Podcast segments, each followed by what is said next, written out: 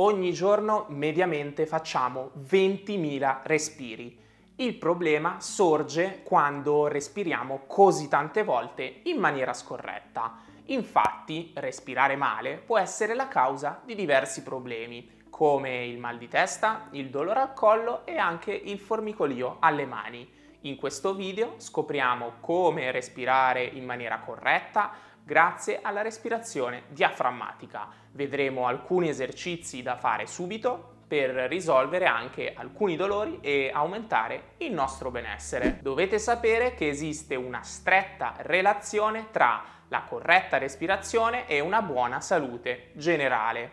Normalmente quando respiriamo dobbiamo utilizzare il diaframma, che è il nostro muscolo principale della respirazione. È questo sottile e ampio muscolo che separa la gabbia toracica dall'addome e come potete vedere ha una forma a cupola che si appiattisce quando si contrae. Infatti, quando respiriamo in maniera scorretta, o meglio disfunzionale, utilizziamo i muscoli della parte superiore del torace e del collo, tra cui i muscoli pettorali, sternocleidomastoidei e anche gli scaleni.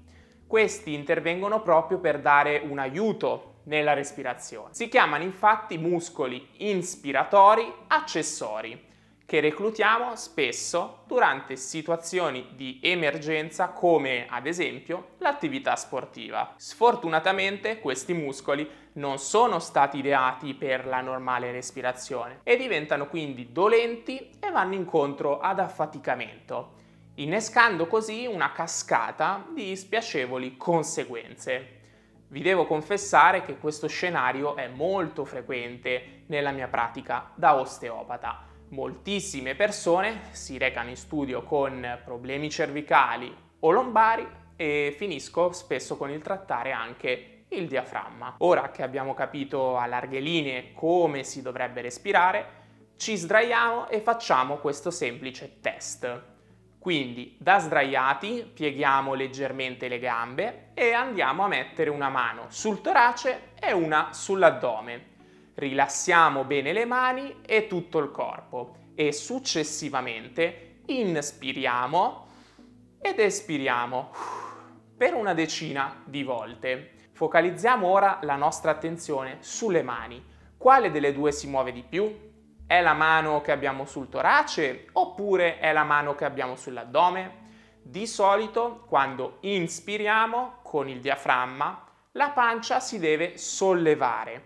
Se non si muove significa che non stiamo usando il nostro diaframma. Infatti una buona respirazione è descritta come respirazione addominale o respirazione diaframmatica. Una volta fatto questo test iniziale e capito che non stiamo respirando correttamente, andiamo a vedere un esercizio di respirazione diaframmatica che ci permette di allenare il nostro muscolo diaframma.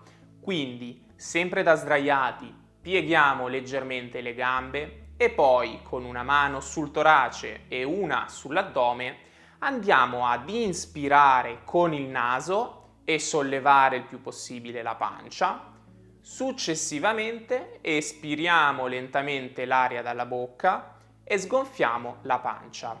Lo ripetiamo per qualche minuto senza alcuna fretta e senza forzare la respirazione. Una volta che abbiamo preso confidenza e capito come attivare il nostro diaframma, vi consiglio di prendere un libro e di metterlo sopra la pancia Successivamente facciamo una inspirazione e gonfiamo la pancia.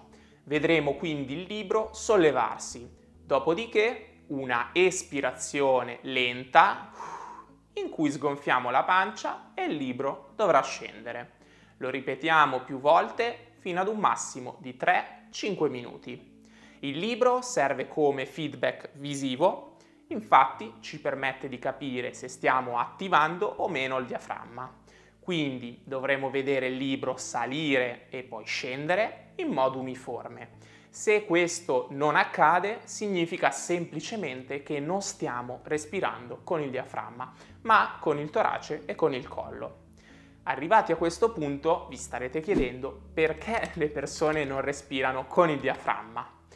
Personalmente in questi anni ho individuato tre motivi principali. Il primo è legato alla postura e alle credenze che ci hanno instillato fin da quando eravamo piccolini. Avrete sicuramente sentito la frase pancia in dentro, petto in fuori. Questa errata abitudine comporta una mancata respirazione con l'addome e quindi con il diaframma. Il secondo motivo è legato al fatto che in pochi conoscono la respirazione addominale. E infine il terzo motivo riguarda le nostre abitudini.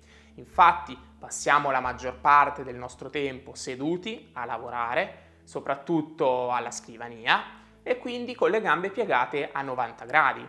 Avremo quindi una compressione della pancia e una conseguente difficoltà a respirare. Voglio poi lasciarvi anche tre strategie utili che spiego una volta che finisco il trattamento con i miei pazienti. Come dicevo poco fa, stare seduti per molto tempo eh, diventa una barriera meccanica alla respirazione diaframmatica. La pancia è compressa e ha difficoltà ad espandersi. Perciò il mio consiglio è quello di fare dei micro break, ovvero delle piccole pause ogni ora, in cui ci si alza dalla sedia e si fa del movimento per qualche minuto. Come secondo consiglio, cercate di gestire al meglio lo stress, che a volte viene additato solo come negativo, ma che in realtà può essere anche una grande risorsa. Infatti, non so se lo sapevate, ma esiste una distinzione fra lo stress positivo, che è chiamato eustress, e lo stress negativo, che prende il nome di distress. Come terza strategia, poi consiglio di provare a meditare proprio per sviluppare una maggiore consapevolezza del proprio corpo e quindi sulla postura che abbiamo durante la giornata. Noteremo maggiormente se siamo tesi, se respiriamo in maniera anche scorretta.